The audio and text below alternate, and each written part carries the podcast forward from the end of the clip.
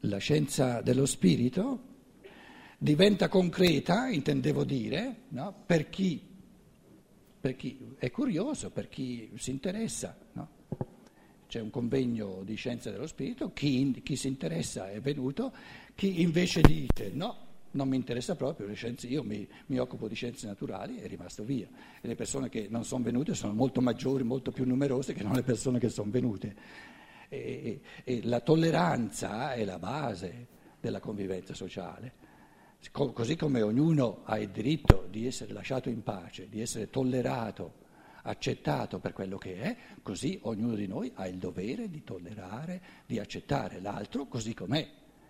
E stiamo semplicemente dicendo, quando una persona arriva al punto e, e, ne ha tutto il diritto, che le scienze naturali non gli bastano più perché non gli spiegano tante cose, eccetera, ha il diritto di cercare una scienza dello spirito e la prima affermazione sulla scienza dello spirito è che è scientifica. Non fa affermazioni eh, generalizzate, eh, magari se volete il, il, il modo di parlare dello spirito dei tempi passati era molto più non scientifico perché non c'era come dire, la cosa nuova dei nostri tempi è che in base a una conoscenza scientifica dei mondi materiali sono sorte le forze di pensiero che rendono l'uomo capace di una conoscenza scientifica del mondo spirituale. Quindi la differenza tra eh, un Rudolf Steiner di cui io sempre vi parlo, e il cristianesimo tradizionale, è che il cristianesimo tradizionale, con tutta la buona volontà, non, non è in grado di parlare sul, su, sulle realtà dello spirito in un modo scientifico perché i presupposti di, di, evoluzione di coscienza nell'umanità non c'erano. Quindi la novità in assoluto no, di, di, questo, di, questa scienza dello spirito che poi uno dica, dica no, non ci credo, non, non, non è vero, eccetera. Eh, lasciate, lasciatemelo dire, no? Prima, e poi ognuno prende posizione. Ma la, diciamo, questa scienza dello spirito si presenta con, con l'intento, con, con il proposito di parlare sui mondi spirituali in un modo scientifico. Allora, per esempio, ieri abbiamo visto parlare di angeli no? e dire ci sono gli angeli, gli angeli sono bravi, sono pieni di bontà, eccetera, eccetera, eccetera. È tutto un discorso non scientifico. Sarebbe come dire ci sono gli esseri umani, c'è l'umanità. Sì, però eh, diventa scientifico soltanto quando comincia a distinguere eh, nell'uomo o, o cioè il, il, cor, il corpo, il corpo il corpo. Uno fa un sacco di affermazioni sul corpo, ma n- non lo affronta scientificamente. Il corpo è una realtà complessissima, lo dicevamo. Se lo affronti scientificamente, te, saltano fuori dei tomi belli grossi di anatomia, di fisiologia, di, di, di patologia, eccetera, eccetera, eccetera. Allora, la scienza dello spirito ti dice, guarda che tu parli a vanvera, non ti serve a nulla parlare di angeli. L'uomo d'oggi vuole una conoscenza scientifica e allora devi distinguere, devi dire, ci sono gli angeli veri e propri, no?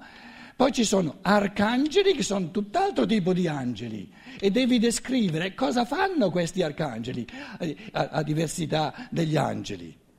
Oh. Allora, l'arcangelo, per dire questo esempio, no? è un angelo, un tipo di angelo preposto all'evoluzione di un gruppo di persone. L'angelo è capace unicamente di condurre l'evoluzione di un uomo singolo e questa è una diversità enorme. Però questa diversità, così scientificamente, nitidamente messa lì, eh, la trovi soltanto in un discorso di scienza dello spirito. Allora, se io chiedo al mio angelo custode, realmente le cose sono scientifiche, o c'è o non c'è l'angelo custode. Io chiedo all'angelo custode di farmi capire certe cose eh, del linguaggio italiano, gli dico, senti un po', angioletto mio, quando ero piccolo eh, l'angioletto era sulla spalla destra e il diavoletto sulla spalla sinistra.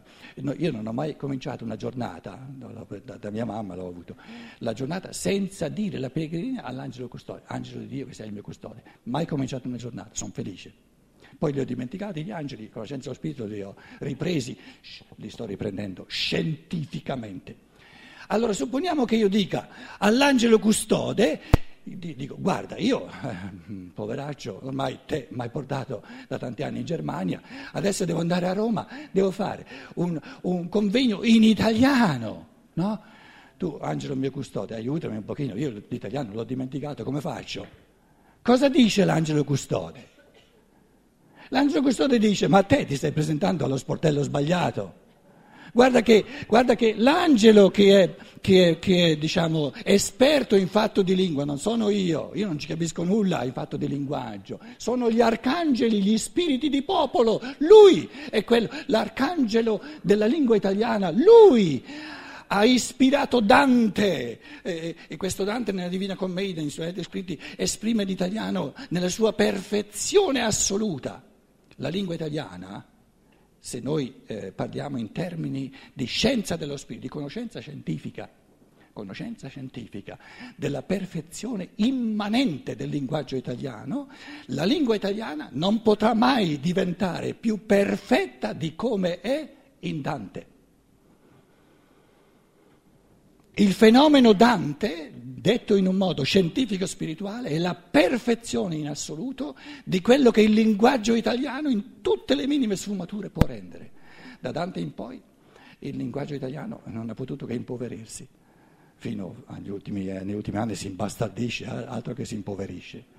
Lei, uno legge un articolo sul giornale, non sa se sta leggendo in inglese o, o, o, o capito, non dico in tedesco ma in inglese deve prendersi un dizionario in inglese per leggere un articolo in italiano. Allora, l'angelo dice, se tu chiedi a me eh, cose di lingua, non sei scientifico, non hai capito che eh, l'arcangelo è competente in fatto, di, in fatto di linguaggio. Questo è un discorso eh, semplice, se volete, della scienza dello spirito. Allora, eh, c'è quei gesti sempre davanti, invece ce l'ho tutti dietro. Eh, questo fine settimana abbiamo, sto facendo degli esempi, e sono tutti esempi che faccio, ognuno poi li, li cuce insieme sulla falsariga del suo pensare e ne fa quello che vuole e quello che sa farne. Un esempio concreto di scientificità della scienza dello spirito in chiave di forze e controforze, di angeli. Le, le, diciamo, il concetto di angelo è quell'essere spirituale che si mette a tuo servizio, caro uomo, l'angelo è, è quell'essere spirituale che vuole favorire la tua evoluzione. Il diavolo è quel tipo di angelo che ha perso dei colpi nella sua evoluzione, poveraccio, e non è talmente evoluto da non aver più bisogno di prendere te per la sua evoluzione, di, di, ma si mette a tuo servizio. Il diavolo è quel tipo di angelo che ha bisogno di servirsi dell'uomo per la sua evoluzione. Eh, poveraccio se non sa fare altro, ma per fortuna ci sono, perché se non ci fossero i diavoli non ci sarebbe la controforza e noi non andremmo avanti. Un esempio questo, un esempio scientifico spirituale, concreto di queste forze di queste controforze, dove il discorso diventa non soltanto, eh, come dire, generale, ma scientifico, è questo numero, eh, come dire, misterioso nell'Apocalisse, sta attento al numero della bestia che è il numero dell'uomo. 6, 6, 6, 666. Forse qualcuno di voi si ricorderà che eh, nell'Apocalisse c'è questo, alla fine del tredicesimo capitolo, se volete andarlo a leggere, mi pare il versetto 18. Non sono mai stato bravo nella tombola eh, con i numeri, comunque mi pare che sia eh, capitolo 13, versetto 18. C'è questo, questo 666, poi tutta una discussione, cosa significa, eccetera, eccetera, eccetera. Questo Steiner in un ciclo di conferenze, alla fine della sua vita, dice un significato di questo 666, che poi sono le controforze che fanno ricadere, se, se l'uomo ci, ci cade dentro, si lascia bindolare, fanno ricadere l'uomo a livello dell'animale, lo dicevamo ieri, a livello della bestia. E quando l'evoluzione arriva al 6, prima di arrivare al 7 c'è proprio una, diciamo, c'è un, eh, un, un culmine delle controforze. Il 7, 7, 7, 7 è la fine, è il patatrac finale. Però il culmine delle forze e delle controforze è sempre un gradino prima. Quindi il 4 siamo, siamo al centro, no? Per esempio, se noi prendiamo i, se, i sette a livello delle culture eh, diciamo, nelle quali siamo ora, uno è stata la cultura indiana, due la cultura persiana, tre la cultura egizio-caldaica, quattro la cultura greco-romana, durante la quale l'essere del sole, il Cristo, si è incarnato, il Logos si è fatto uomo per dire che in ogni uomo c'è la potenzialità a diventare sempre di più una creatura del Logos, noi adesso siamo a cinque. Il nostro periodo di cultura è quello dopo i greci e i romani. Cinque non è ancora le cose, la, la forza e la controforza non, non sono ancora culminate, Saranno, culmineranno quando siamo a sei. E questo sei è un semplice sei. Quando arriviamo a sei, a due livelli, sei e sei, mm, allora le cose sono ancora più apocalittiche. Non parliamo poi del 6.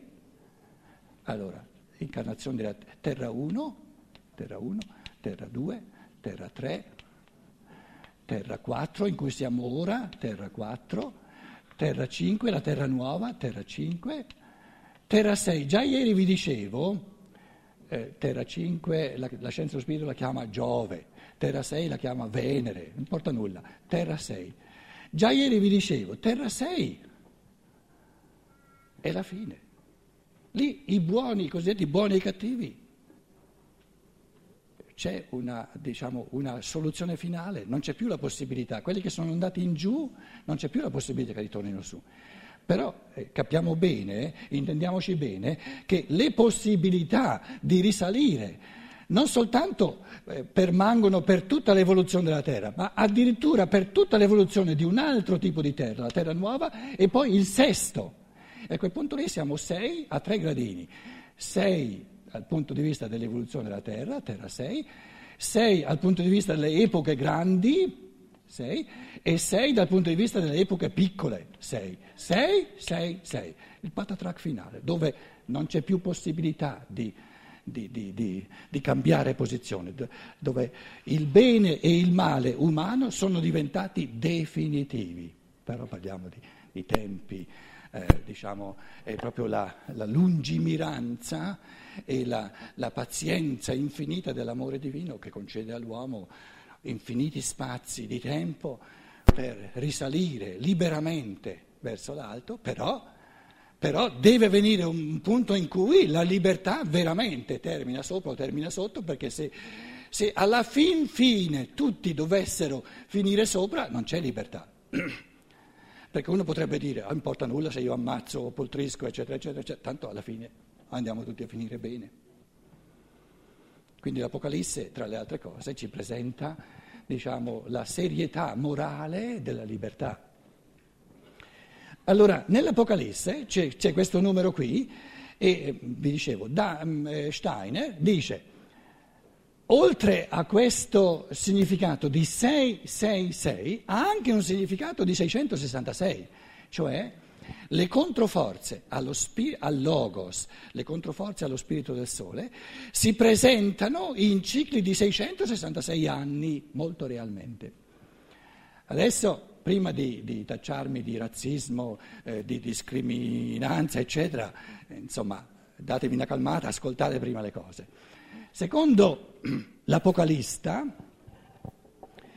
il primo 666, dopo, quindi eh, eh, quando lui scrive l'Apocalisse, l'anno zero più o meno, eh, 666 nel VII secolo è sorto l'Islam. A questo fenomeno si riferisce eh, l'Apocalista. Lo accendo soltanto perché ormai la discussione, cioè diciamo, eh, il parlare di queste cose è diventato così difficile perché l'umanità non sopporta più, gli uomini non sopportano più la verità oggettiva. In base a una fraintesa tolleranza si bara in fatto di verità. Però questa sottolineatura micidiale del monoteismo nell'Islam praticamente eh, eh, si rimangia l'affermazione che questo Allah ha un figlio. Il padre, Dio padre, ha un figlio.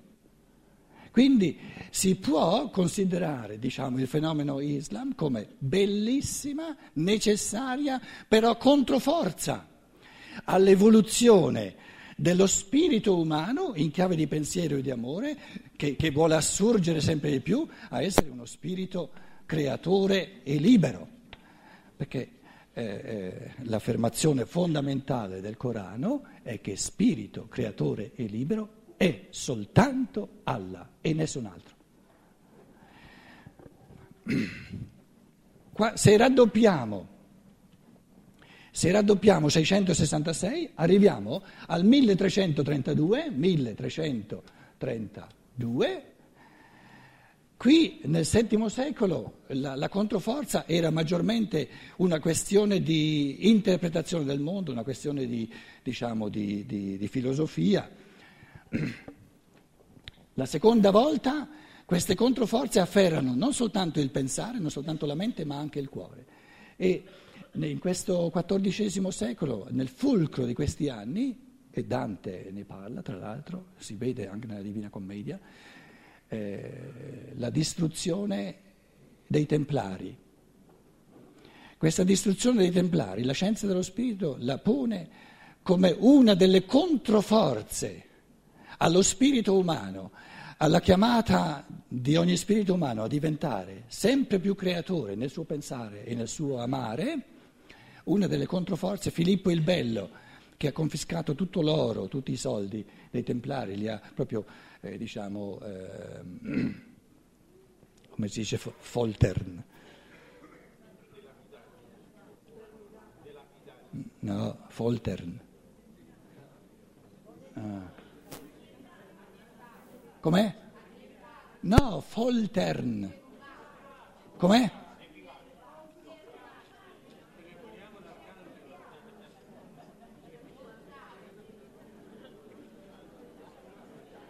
E non mi viene la parola italiana. Come? Torturare, santa pace, foltere torturare, no? Si è servito della tortura Filippo il Bello per estorcere dai templari affermazioni che dicevano l'opposto di quello che loro facevano, che erano blasfemi, eccetera, eccetera, per farli fuori. Quindi eh, la storia mh, mm, non racconta più di tanto quello che è successo eh, eh nel XIV secolo quando Filippo il Bello ha distrutto questo impulso luminoso dei Templari. Adesso eh, eh, eh triplichiamo questa forza dell'ostacolo, no? Dove coinvolge non soltanto il pensiero, non soltanto pensiero e cuore e sentimento, ma anche la volontà e arriviamo al 1998.